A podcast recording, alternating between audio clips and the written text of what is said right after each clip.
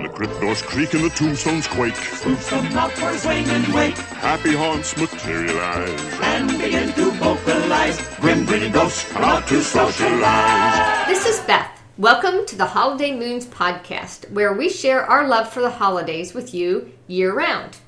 This is Randy. Today I will be sharing about a ghost tour I recently took in New Orleans. This is Cole, and I'm going to be talking about the classic Hammer horror movies. This is Sydney, and I will be leading us in a group fun fall craft. Very fun. A lot of adjectives. Who has holiday happenings for the week? Me, me, me. All right, I pick um, Sydney. Oh, well, oh, good. So, Michaels has a National Holidays sticker book by Recollections. Oh, So, this sticker book includes holidays such as Peanut Butter Day, Compliment Day, Opposite Day, Hat Day, and much more. That's it so even funny. has the dates of the holidays. I was going to ask. yes. Well, that's interesting. It is, and it looks super cute and super colorful, and I want to get it. I'm Oh, surprised you didn't. yeah, I'm surprised you didn't as well. Very fun. Mm-hmm.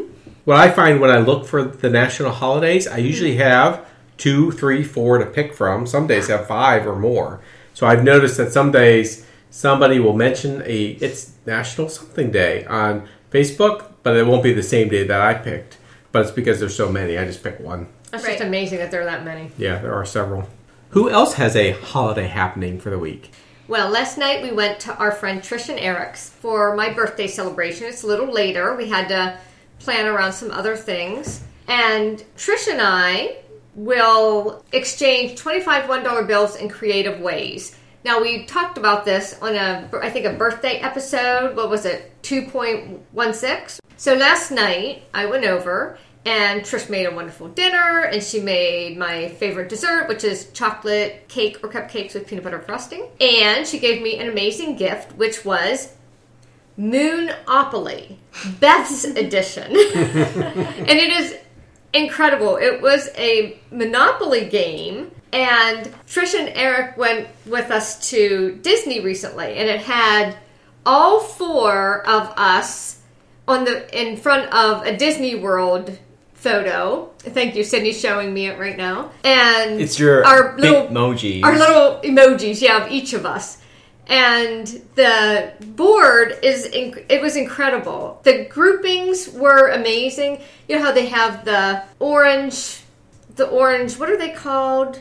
The um I guess orange properties. Yeah. The properties were like our three cats. Um, the three orange properties were like Ember, Autumn, and Onyx. And the two dark blue properties were Penn State and Kishacoquillas, which was my high school. So every set of properties was a different part of my life. Yeah. That was, it's just like amazing. And I will have to say, so she texted me at one point, Friday or Thursday, and she said, "Okay, I know your mom likes Mamma Mia, and what was the other? What was one of the other ones? the The Greatest, Greatest Showman. Showman. The yeah. Greatest Showman.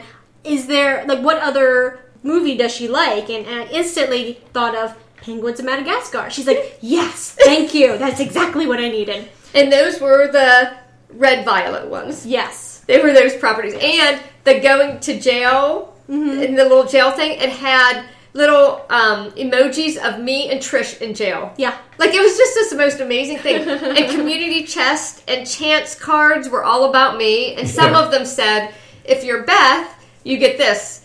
If you're not Beth, hand this card to Beth. Yeah.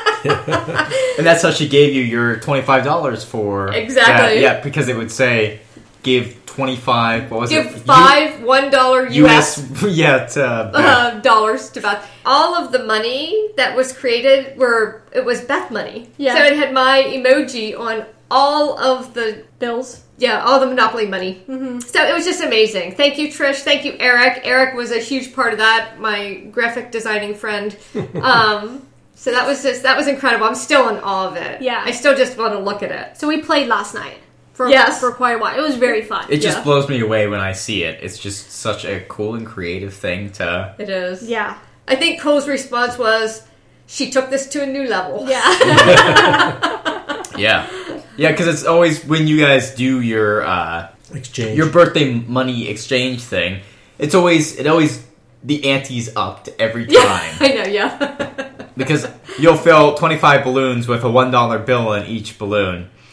Uh, or something like, I think that, was it you, was it Trish who made you a cat diorama? Yes. the- for the Yes. last time? Yep. And, like, used origami to make little cats out of the $1 bills. I did the um, little shirts Yeah. and put Yes. them in the little suitcases and wrap wrap the shirts, put them in little twenty five little suitcases, put the twenty five little suitcases in a big suit. Anyway, so yes, it can get it can get quite elaborate, but this was amazing. I was I was every time I looked at something else about it, it was just like, oh my goodness. so 20 years from now, it's just going to be crazy. it is technology better keep up with us. But it's all in good fun, right? You use your creative Right. skills. It's not a give and take Right. situation. Yes, it's Yeah. not I, nothing to be stressed about. It's all fun. What Right. can I do for her? Not It's going to Yeah. be like a trip to 25 different countries, and there's a $1 bill in each country. yeah. That's a pretty good Yeah. idea. like, We need to every, get a lot more visit money. every country in Europe. Well, that was a very fun evening and a very big surprise uh, to get that gift. My holiday happening for, for the week actually leads us to our first topic. I had the opportunity to go to New Orleans this past week and uh, hang out there in the city and in the French Quarter and do a bunch of New Orleans typical things like eat beignets, I am so jelly. I was so jelly for you the whole week. listen to jazz music, throw beads at people that were wanting beads. yeah. Here you go. I'll just throw it over Not just out of frustration. Like fun bead necklaces. Yeah. Not like handfuls. Like Right. handfuls of beads. bit just beads. Yeah. That's right. the Mardi Gras. Yeah, Yes. the Mardi Gras beads. Uh, I went to a couple concerts while we were there.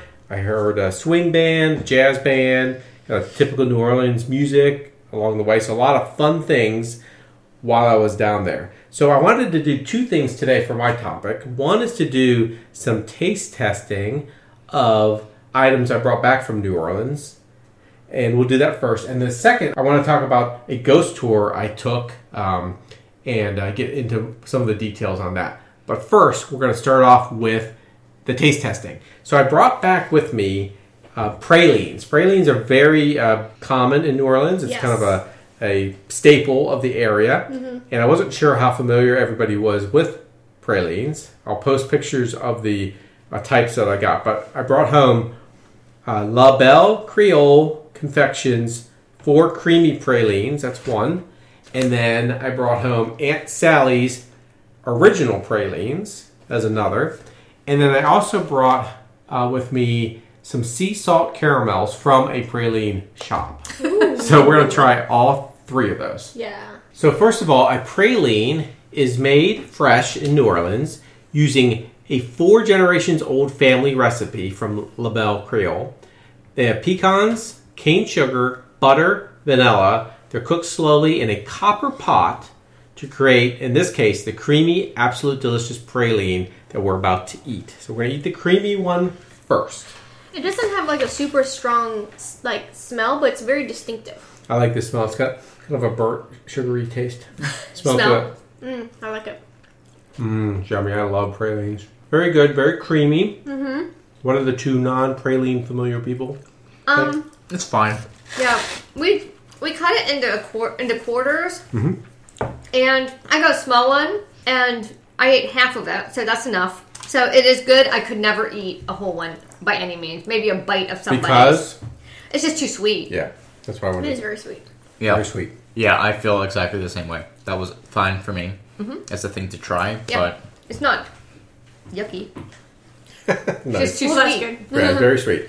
Uh, the second one is the original one, which is not the creamy one. It's got more of a uh, flat look to it. You can see the nuts in it more clearly, and it's it's more not quite brittle, but it breaks apart It's more brittle easily. than the other. The All other's right, much so take go ahead and eat that one. I feel like I'm eating like creamier sugar Mm-hmm. with nuts in it. Mm-hmm. Yep, it's weird because I can tell it's sweet, but it's not very flavorful. not compared to the other one. No. You can taste more nuts than anything, but it's too sweet for me. It's way too sweet. The other one is I could Yeah. eat more of than this. Yeah, I like the uh, creamy more than the original, but I like them both a lot. They're both very sugary. Yeah. Can't eat a lot of them. Even me, who likes sweets. Okay, the last one is the um, sea salt caramels From a praline from a store. praline company. Yes. Okay. All right. I'll also suggest a small bite of that. Wow, it is soft. Definitely super salty with caramel. It just doesn't taste. It doesn't have a caramel consistency to me. That's not what's bugging me. It's like I can feel like the granulated like salt. Yeah, exactly. That's what I'm, I'm thinking too. You can actually like feel the salt in it as you're chewing it. Which I don't like caramel. Like I really don't like it. And I love So, it normally. I'd rather eat this than caramel. Okay, well that's But- good for people to know. And it's not I- as chewy as caramel. But Oh, I don't at like all. it. gotcha. gotcha. If you, if you were forced to eat one or the other, Right. of that you don't like, yeah. So like I normally really like salty food, so the salt is not bothering me that much. Um, a lot of it's just the taste of the caramel. yeah, I'm surprised how salty it is. What's the voting? I think, The creamy is my favorite. correct. yeah, mine too. Yeah. Creamy, original. The caramels are way down the list. I would Yeah. not personally ever get those again. Yeah. Um, I intend to give them away at And work. we have so many of them now. you have so many of them now. It's They're like a big tub individually of them, wrapped, yeah. so that's perfect to give out. Yeah. Right, right. So very fun. Mm-hmm. Taste testing. Yes. The interesting thing is that these are packaged so neat. Like that you have a there's like a square box of these and in each one is this awesome little Individual one. but the the packaging is so amazing. It's just so like I would say if you handed this to someone they would be like, "Oh wow, thank you." Like if somebody would give this to me, I'd say, "Thank you so much. That's so nice." Like it's a nice. It Yeah. like looks really even nice. if even if it's like a small praline because they're not huge in each individual box. Right. If somebody handed you that as a little Christmas gift or something, right, right. that as would be a perfectly fine Yeah. like thing. Like, that would be a nice. Yeah, not like the um, caramels, which are just in wrapped plastic. These are each in individual boxes, really nicely packaged individual boxes. I'm impressed by the packaging. Yeah, it's pr- it's pretty nice, and I I like to try local things whenever I'm in a, a new area, like New Orleans. I've been there before, and Sydney had been there last year, A couple years right? a ago. couple years Oh, ago. was it? Yeah. Um, I still love it though. yeah, and so I like to do things locally. I like to eat locally. You know, I had a lot of uh, gumbo, jambalaya. I had a lot of really, really good food down there. Uh, but the other thing I like to do is do some local events. So this particular trip, um, one of the people I was traveling with wanted to go on a ghost tour. So she found one that was actually by the Witches Brew Tours company. And it wasn't just a ghost tour, it was a four in one ghost, vampire, witch, voodoo tour. What? Cool. All, All four. in about an hour and a half. Oh my gosh, I was so jealous of you already, but now I'm like, missed it. I'm so. All four of them. So basically, what it was was a little bit of a history tour of the city in the French Quarter. Which is, sounds so much more interesting to me than oh, this tour. ghost might be here. Right. Like the the, the history of it sounds fascinating. That Yeah. sounds like a, that's very worthwhile hour and a half. Yeah, and you don't always know when you get there what it's going to be Right. like. Uh, this was an outside tour, so we met at a street corner, which was hilarious. Yeah. Um, we just kind of congregated at a street street corner, and then they just started yelling, "Anyone here for this tour? Anyone there?" So um, there's about 30, 30 or forty of us, I think, that went on this one tour. Wow. But there were several tours um, just going on similarly, um, looking at buildings and places along the way. Did So they give I- you headphones? No, He just what- yelled. No. yeah, What he just time of talked day? loudly. It was at eight o'clock at night on a Okay. Sunday night. A lot of people out. Mm-hmm. Lots of people out at eight o'clock. Just had gotten dark. The guy who was our tour guide was really nice. He was from actually from California, but uh, came to New Orleans to help with Katrina and stayed. Ah. Um, so he talked about. He warned us ahead of time. Assumed everyone was drunk in the area, just so that we stayed where we were supposed to yeah. we basically started as a group around the city for about an hour by the time everyone got collected together. And he would stop at different locations and talk about different things that happened at a particular location kind of the history of it. If it was ghost related you know he would talk about ghost sightings but there was other things like the witch and the voodoo and the vampire so it was it was very interesting and basically what i learned about new orleans is a lot of really bad things happened there by a lot of really bad people Oh, that's a bummer. yeah. But one of the people I thought was really interesting was um, Marie Laveau, who was also known as the Voodoo Queen. So she was in the 1800s. I think she was born in 1801. I think I've heard her name before. So uh, she was a very interesting person, and I, I thought it was worth sharing. Um, I would say that these tours tend towards teenagers and up. I wouldn't bring elementary age kids. Middle schoolers are probably fine because they are historic in nature. And even the gruesome parts in your head, you could graphically see them, but you don't really. It's not like you see anything. They're just really pointing towards a building or Right, it's an not like a haunted house. That's right. No, it's not. Yeah, don't get inside Yeah. at all. You're outside all the time. Nothing jumps out at you. Nothing jumps out. Although at the event, while we're in the middle of it, outside this one uh, area, and it was dark uh, area, he was talking about something, and a rat ran across the street. Like I was standing next to a grate, and there was a lady right next to me, and it ran right into the uh, grate in front of her and, and Oh jumped into it. And she screamed. I would too. A rat. yeah, and so many people were like, "I'd rather have seen a ghost than a rat." yeah, it was funny. So uh, that was the most jumping Yeah. that actually happened during the event itself. So And then, and then the suspicious part of me goes, "Wonder if they have trained rats." yeah, yeah, you hear about trained rats in New York City. So yeah, exactly. So Madame Laveau has an interesting background. Marie Laveau's grandmother was taken from Africa at the age of seven and sold into slavery. But interestingly, she was able to become an entrepreneur and she ended up buying her own freedom Oh.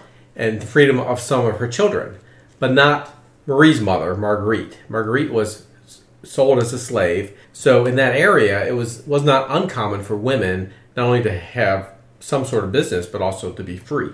So Marie ended up a free woman. She had married a man at age 18, Jacques Paris, a Haitian immigrant, but not a lot is known about him. Less than a year after they were married, he disappeared, and she basically became a widow, although she wasn't able to marry again because it wasn't clear what happened to her husband because he just was gone. But she, after Jacques left, she started to cut hair for women, and eventually that included a number of wealthy white women in the area. Back then, the affluent didn't go to a salon. The, the salon went to the affluent, right? So she would go to the white women's houses. And she, being a very smart woman, um, got to know the um, the maids and the, the men and women who took care of the affluent people in the house. So she really created this network of people, um, at first just naturally along the way, but it came to help her in the long run. So at, at some point, voodoo culture entered into into New Orleans, and the, the white wealthy women started to see it, and they wondered what it was. So, because their one connection, or one of the few connections they had to that side of the world, was through Marie, they would start to ask her, What is this voodoo stuff? You know, they've seen dancing and chanting, that kind of thing. So, Marie, being a very savvy businesswoman, said, Well, not only do I know what voodoo is, I am a voodoo queen, Oh. and I can uh, help you with your problems. ah. So uh, she started this, these voodoo sessions with the women, and because she knew all the details of their lives from the slaves and the servants, she could pretty much say what was happening to the women and how to fix it. So if they were having an affair, or if they were trying to get pregnant, or if there was business issues, because the servants of the house had heard all those things, she already knew those things. So she passed oh. herself off as a median in a sense, Right. right? And Where they're she- thinking, how does she know all this about me? right Yeah. right and so she would uh, marie would sell different things in you know exchange for charms and prayers and spells the household slaves and servants would tell her the secrets the dirty laundry of that house and they knew everything um, so she would impress the clients with her the miraculous things that the spirits had told her about the family and of course marie could fix the problem for a fee naturally Now, did they? Do you know if the servants and slaves got any kickback from that? they did not as far as i can Okay, tell yeah interesting that they kept they kept. No, in her fact, information. no. In fact, they bought into the idea that she was the voodoo queen. Oh. They they bought into it as well. Uh, so she would she would either know of a problem and offer suggestions to fix it, or she could create problems and Right, influence yeah. people to um, to have a way to fix it. She had such a huge network across the city that she was able to manipulate a lot of different people. That's it- interesting. yeah, really smart, really smart businesswoman in that time frame. Over time, she did a lot of really good things for the community. She helped the poor. She was a kind person, a nice person. She put a lot of money back into the city. So not only did she grow her network through that business that she had, but then she grew it even further because as she gained notoriety and money, she poured money back in. So she was a beloved, influential person in the oh, city, Interesting. right? So she was a good voodoo queen. Right. Now, voodoo is interesting, and I don't know if you guys have ever looked up voodoo, but when I was in Haiti, I learned a lot about voodoo. And voodoo is actually a mixture of a number of um, things together, including Christianity being one of those. Oh, interesting. So there is no conflict from people who uh, practice voodoo between themselves and Christianity. They blend it together. Uh, so, um, so she was a, a devout. I'll put that in whatever words she used, but that was her words for herself. A devout Catholic, who was the voodoo queen as well. so as she got older, she spent more time on her Catholic religion um, and less time going out into the city. But weirdly, she was also still everywhere. So what was happening? How could the, she be in one part of the city and another part of the city at the same time? Well, she was actually sending her her children out, her girls out, dressed as her. Oh. They already knew the things to say, the things to do, how everything works. So her children actually became like the um, the extension of her, and the people who saw her children assumed it was her. Like they just made that connection that this is the voodoo queen. The voodoo queen is everywhere, and the voodoo queen has all powers, and you know is eternal. Basically, you know, yeah, because they're young. because they're young. Again, Yeah. concept just grew in the city Interesting. which is funny. Um, now it looks like actually her main daughter that that did most of it um, died before she did, but um, when she did die, the when Marie died, they buried her in one of the big cemeteries. They believe that's where she's buried. That's where her tombstone is. Um, but people still pray to that tombstone and still go up and try to get like you know magic or you know wishes or whatever it may be from that tombstone itself. Interesting. Yeah. So it's a very it's an interesting city. When we were on the tour, we were going towards a Catholic cathedral, which is next to a state building, and in between those two buildings is a road called Pirates Alley. So a lot of weird and interesting things happen down there. But what was right in front of the Catholic cathedral were about 20 medians with tables set up in this open patio area with people just coming in and sitting down and getting their palms read or tea leaves or whatever it may be for a fee. And that's all just right in front of the, the cathedral. And I, I wondered out loud, I wonder if this is always here or if this is like special. And the person I was with said, Well, I was here for Christmas Eve services at that Catholic cathedral, and they were all here then That's hilarious. for Christmas Eve. so it's just a it's a form of income. It's their job. For them, it's not a, A conflict, contradiction, yeah. right? It's not a conflict. It's connected in some way. So that that was really interesting. When I think of voodoo, I think of when they like made little dolls and stuck pins in them, and so it was like a likeness of somebody, right? And you stick a pin in the arm, and it actually hurts the person. Right. The kind of scarier thing right. there. Right. And then sometimes you see in TVs and movies zombies that are kind of controlled by a voodoo um, witch doctor or something Right, like that. right. So that's something that the media has created, and those elements are certainly a part of voodoo. So there's no getting around that. But what I've read and what we talked about in the tour is that that's more uncommon. The uh, idea of charms and small changes in your life via this voodoo magic are more common um, in the voodoo culture. Interesting. So, from what you know, is it like, um, is it considered a by practitioners of voodoo? Is that considered like a darker version of voodoo? Is that something that sort of like they stay away from? It didn't seem like No. they had any contradiction with any part of voodoo. It's just those things were more uncommon, uncommonly practiced, versus what they had out in the um, in the walkway there in front of the church. Right, which was versus more the like palm palm, reading. reading. Kind of, this is what's going on in your Tea life. If this, ha- if you do this, this will be better. Like those kind of cause and effect activities. And one of the other interesting things on the tour that we saw was there was a voodoo shop. It's the longest existing, the oldest existing voodoo shop in the United States. Oh. So that was kind of interesting. And then there, are, there were two witches shops, and they do practice um, Wiccan or whatever the Right, uh, that's what the- witch religion is. There are people that practice that down there, so we didn't go into those shops. We just he kind of pointed them out, but he did say, which I thought was kind of funny, that if you go to this witch witch shop, he said, don't joke around like you know, do you sell um, Harry Potter um, That's costumes here Yes. or like make Harry Potter jokes there because he said you'll be thrown out and you might get a hex put on you on the way out. He said if you want to do that, go to this one over here. That one's a little Oh, more that's funny. uh, less serious about themselves. Yeah, That's interesting. that Yeah. is funny because you know that they, ha- you know, going down to New Orleans, that has to be like such a common question. Yeah, yeah, Yeah. exactly. Yeah. Yeah. Yeah, So it was it was interesting, informative tour uh, for all the different elements. I would recommend doing something like that whenever you get an opportunity to go to some place that you haven't been before. That sounds so fun. I want to do it now.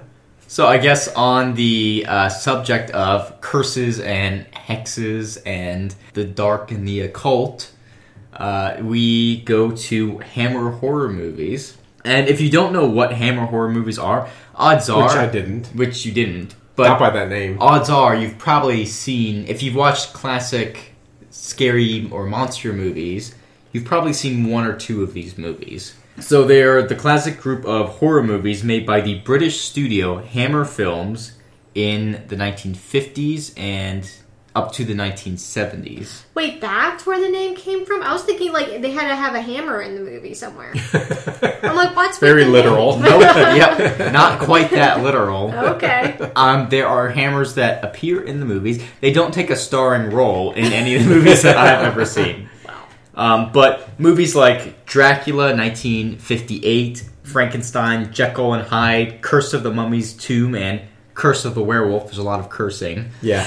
well, when you when you started to talk about them, then I realized, oh no, I have seen all of Right, those. which is why, uh, like, there's a, there's a really big cult following for Hammer horror movies, but not everybody necessarily knows what they're called. Really, what you start off with, as far as monster like scary monster movies, is that you've got the black and white classic Boris Karloff movies, Right. you know, with your your Dracula and the original Mummy and all of that really the Hammer horror movies are the next set of iconic mon scary monster movies because these are bringing it into color. So these are the ones where you have in a lot of them you have Christopher Lee, who we know from as Saruman from uh, the Lord of the Rings, or Count Dooku from the best Star Wars trilogy. I don't know about that best part, but I do. yeah, I don't, I don't know. it about does that. help to know those references, though. Right. Where he's from. So Christopher Lee stars in a lot of the movies, and Peter Cushing, uh, who was Grand Moff Tarkin in Star Wars Episode Four, The best Star the Wars. actual best Star Wars trilogy, also stars in a lot of them. And in a lot of movies, those two star together, usually with Christopher Lee as the villain and Peter Cushing as the hero. And there are a lot of different Dracula movies, so usually Peter Cushing is showing up as Dr. Van Helsing, and Christopher Lee is showing up as Dracula. Those I started watching these movies when I was probably in college. Okay. I thought you were going to say like, Like three. four. Three or four. Honestly, I could sneak off somewhere and watch some scary they're not movie. really very they're not scary really when you go back and look at them they're called hammer horror movies but they're really hammer monster movies is what they are they i guess can be scary if you're very young but they have an old kind of production design that doesn't lend itself to scaring kids nowadays Yeah. Well, and if it depends probably too on how much of an imagination the kid has. Right.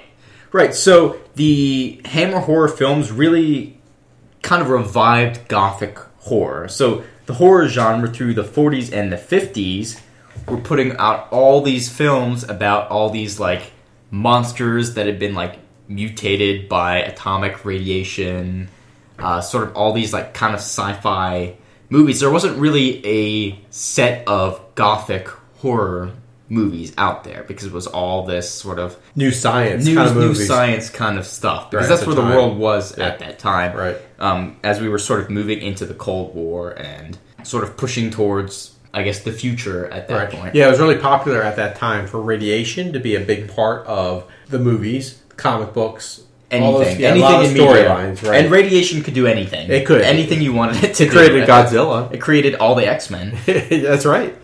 Yep. So there were a lot of films that really exploited the moral and cultural anxieties that came with the rise of atomic warfare. Right. Sort of like we we talked about. There were sort of I don't remember. I think there were a lot of like giant bugs and stuff oh, too. Oh, yeah, that absolutely. were and that those were interest. Those are interesting movies when you go back and watch them because there's sort of perspective shooting that's, That's right. interesting. Yeah, how is, they yeah. sort of overcame their lack of technology Right. at that time.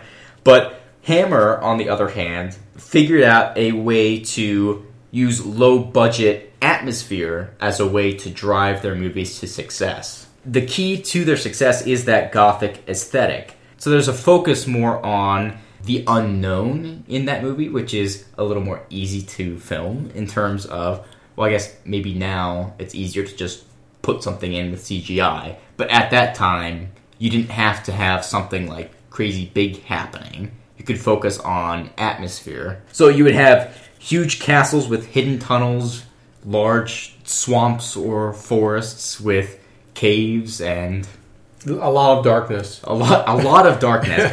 but the interesting thing about Hammer horror is that um, one of the key elements of Hammer horror is blood. Hammer horror was filmed with a very dark tone, so everything was a little shaded.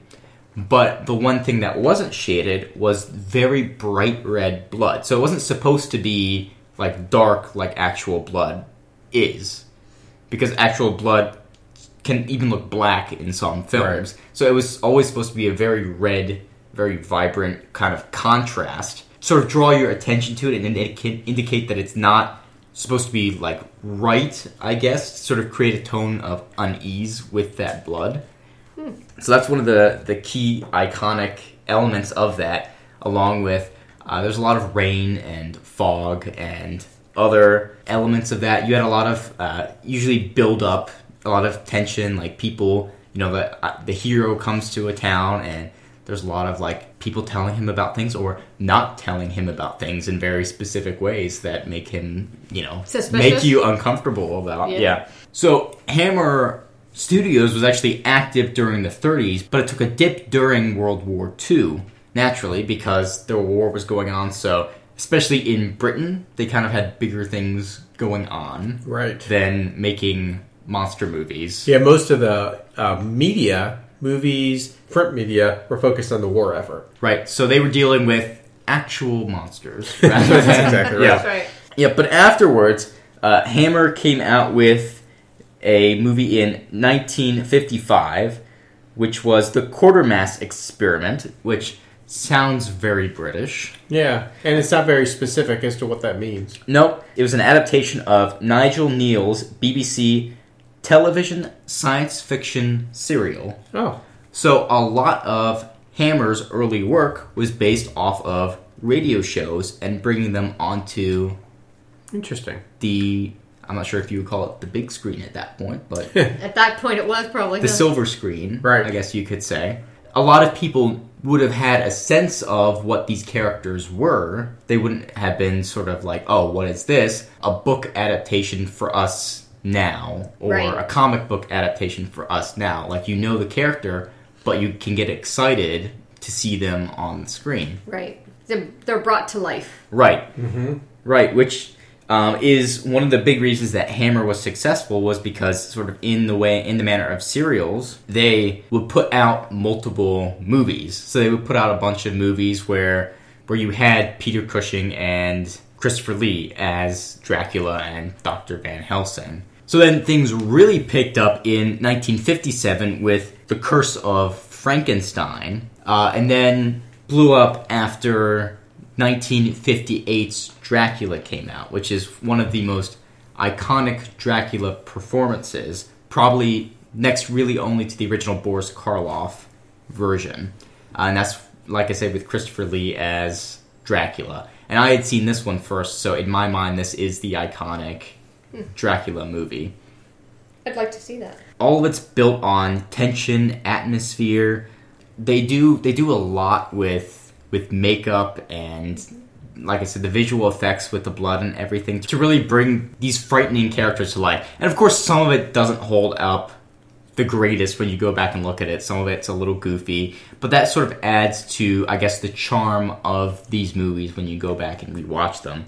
Like, there's 1966 is The Reptile, which, uh, let me just show you a picture of how the reptile looks here. I don't think I saw that one. Nasty. That, Yeah, you're- nas- that's pretty good. Oh. A little silly when you go back and look at it, but, But- still very Yeah. unsettling. Yeah. And it's interesting because they go a different direction with the way that they design sort of their monsters because they are supposed to be a little they're, they're not your monster mash kind of monsters. They are for the time supposed to be horror films. Right. So they do try to make it a little scarier. Like the progression in Dracula, where he starts off as a nice, well, not nice looking, but, you know, the pale, kind of normal looking vampire. But then they use effects to make his his eyes red and his skin paler over time. And he hmm. progressively starts looking more Hey. deranged. I'm showing a picture Yeah, of this. that's a good word for it. Deranged is a really good word for it. and that's something that they do with all of these Hammer horror films. They're they're paced out really well. A solid half of them are like vampire movies. Hmm. So vampires were the big thing. At least a solid half of the most iconic ones were vampire movies. So definitely go check them out if you can. You don't have to be a horror fan to enjoy these movies. You probably have to be a monster movie fan. If you enjoy movies that have a lot of practical effects, have a lot of atmosphere and sort of gothic Overtones. overtones, that's a good word for it, uh, then these are a great way to spend some time. Several of these movies helped shape my life by scaring the crap out of me as a young man. Did they? Really? Did Yeah. they? Oh yeah, when I was a little kid. Yeah. Like what? Do Uh, you the remember? Dracula movie, Frankenstein, The Curse of. I don't remember which one. One of the Curse of. Um, yeah, they they were Interesting. a significant um, part of growing up for me because you know I started watching. I was allowed to watch things probably in the early-ish seventies, so those were in the repeat mode occasionally on TV Oh, okay. at that point. Yeah. Yeah, and again, for the time, there were people that were scared by the giant ant movies, so That's right. these were definitely in the That's wheelhouse of being scary for people. Yeah. Yeah, yeah, because at the time, I, I mean, radio was a big thing until these came out, right? So Yeah. the the concepts in your brain, right, could scare people just the idea of these things, and then when you get to see them, and then there's a lot of blood and things you Right. wouldn't Well, normally and it's one of see. those things that you're not at, at that point. You're not acclimated to seeing blood in movies. That's right. The bright contrast of that blood is all the more jarring That's right. to see in these movies. You're not desensitized yet. Right. You're not desensitized. That's desensitized. exactly right. Yeah, there are video games helping to desensitize. you. yeah. Interesting. So a great way to spend Halloween. That's Yeah, right. that's Yeah, right. that's right. Mm-hmm. Speaking of fun things to do at Halloween, Yeah. I have in front of each of us a little pumpkin, a mini pumpkin, and lots of different craft. Paraphernalia. Yes, craft paraphernalia. Great description in front of us. And what we're going to do is take a few moments and decorate our pumpkins. I put a Sharpie in front of each one of you as well. You have pipe cleaners, big old googly eyes, I love them, by the way. leaves and flowers and glue to decorate. I also have in front of each of you a Pillsbury sugar cookie. It has a little pumpkin jack o' lantern on it. And I'm always seeing these and seeing if they're good, so I just wanted to try them. To so I brought them home and baked them, and um, mom's already on it. yeah, I'm trying to think about where I want to put my Yeah. different so we can have this fun little fall decorating while we're eating a cookie. Very On your fun. mark, get set, go. All right, so we took a couple of moments. We decorated our pumpkins and tried the Pillsbury cookies. Sugar cookies with pumpkins in the middle. Yes. So I'm guessing they're a hit because you're eating one now. So what did you all think of the sugar cookies? They're good. Um, I like them. I'm like eating them, it because yeah. it's sitting in front of me. Uh huh. But Not the favorite. mm, uh, well, yeah, I wouldn't go back for one. Yeah. But but if there was a bowl of them, like Yeah, I you pick, can I graze. pick one out as I was walking by. Yeah. Better than the salted caramels. Yes. Yeah. the sea salt For me, caramels. better than the uh, pralines or pralines. pralines, Pralines. Yeah. Yeah. Better than everything else. Okay, and then we have decorated our pumpkins. Yeah. So- Cindy brought out a bunch of stuff, and Beth got a bunch of glue dots, which were very helpful. Yes. Yeah. Yes. All right, on the count of three, let's show each other our pumpkins. Ready? Ready? One, two, three. Oh, That's so They're funny. so cute. They're so different. They are. All right. Very different. Who wants to start with theirs? Okay, I will. Okay. So, Sydney got these huge squiggly eyes. How big would you say they are? An inch oh, and a Oh, half? Yeah. two inches? that. Yeah. Well, the Inch and a pumpkins themselves, you said were little, but they're like six, seven inches. They're like my the the width of my hand. If I stretch out my hand, hand, yeah. from thumb Six, seven, to the eight tip is like probably that. how big it is. Yeah. Yeah. So I put those two big googly eyes on there, which I love. and then with a sharpie, put on a little triangle nose, and then put on a cute little smile. And mine is a little girl. There's a bunch of leaves on top, and then she has a little flower up here with a bow in her hair. Yours reminds me of a pineapple because of that. Aw, that's so it does. funny. like Yeah. a little pineapple 'Cause of the pumpkin top. girl. Yeah. Yeah. That's so funny. I thought of a scarecrow hmm. because it Aw. has that little nose. It's so cute. Yeah.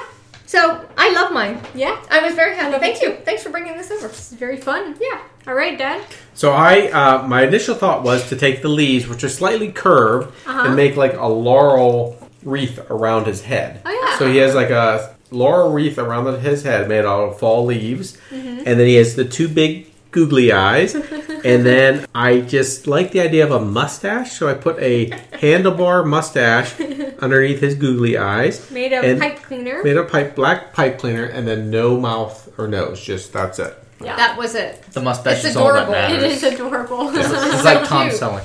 Yeah, that's right. The mustache is what's matters. It's what matters. Yeah. yeah. It's adorable. Yep. Yes. So for mine, when I saw, because Cindy got these full, um, Sunflowers? like little sunflowers. Mm-hmm. yeah. So when I put mine next to it, I immediately thought of somebody with like a sunflower in, with like with a flower in their hair. Yeah, like Right. over their ear. Right, like Yeah. over their ear. So I immediately thought of like pictures from like the '60s that you saw. Well, maybe not the '60s, but like of the girl from like Havana or Yeah, something right. like that. So that's like with the hoop earrings Yeah. and the flower in her hair. So that's kind of what I did. It's probably not as pretty as the like Havana girls in those pictures. But it does have hoop earrings. I also I also messed up the lips, so they ended up being a little larger than I think it's I overcorrected. But Overcorrected. Yeah. I think it I think it's fun too. yeah. It is fun, and uh, you you really went to town with the ears. They actually look like Yeah. Yes, I, I used pipe cleaners for For the some earrings. Hoop earrings, yeah, Mm-hmm. which is very fun. So I like it. very fun. You put eyelashes over the. Oh yeah, that's eyes. true. He, that was different. Yep. different. Yeah, very fun. And, and interestingly, Cole didn't use any of the leaves. Randy and I both used the silk leaves in ours, but Cole decided No, not to. I just used the sunflower. That's the sunflower. And I also used the leaves. So I put eyes. I I drew like half circles and then eyelashes. So my per my little pumpkin is asleep. I Ah. put Lee. I tried to kind of drape the leaves around for almost hair looking. And I also put like a little sunflower um, on the side. On the side, yeah. Mhm. And she is wrapped in a blanket, and Aw. with the little pipe cleaner, I made almost like a little mug. Oh, very so that's what fun. that is is. That's like funny. a I didn't see mug the handle from this angle. Yeah. So she is having quite a lovely fall Little nap. yes, fall day with a nap, warm blankie, and mug of tea. Nice. Yes. So we all came up with very different but creative results, and I love them all. Yep, they're all adorable. Yes. Yeah, we'll have to post pictures of them Yes. online. Mm-hmm. Yep. We end our podcast for the day with our future festivities. This is for the week of October 14th. October 14th is Columbus Day. October 15th is I Love Lucy Day, for those of you that remember that show. October 16th is Bosses Day. October 17th is Wear Something Gaudy Day. Maybe a big um, sunflower behind your ear. Maybe. Maybe. October 18th is Chocolate Cupcake Day. Yum. October 19th is Sweetest Day. And October 20th is International Sloth Day. That's funny. It is indeed. So that ends our podcast for this week. You can contact us via social media on Twitter at holiday underscore moons, on Instagram at holiday moons. On Facebook, you can find us by searching a Facebook page or, and our group, um, by uh, putting in Holiday Moons, all one word. And you can contact us at any time at holidaymoons at gmail.com. So for Beth, Randy, Cole. And Sydney. Happy Halloween!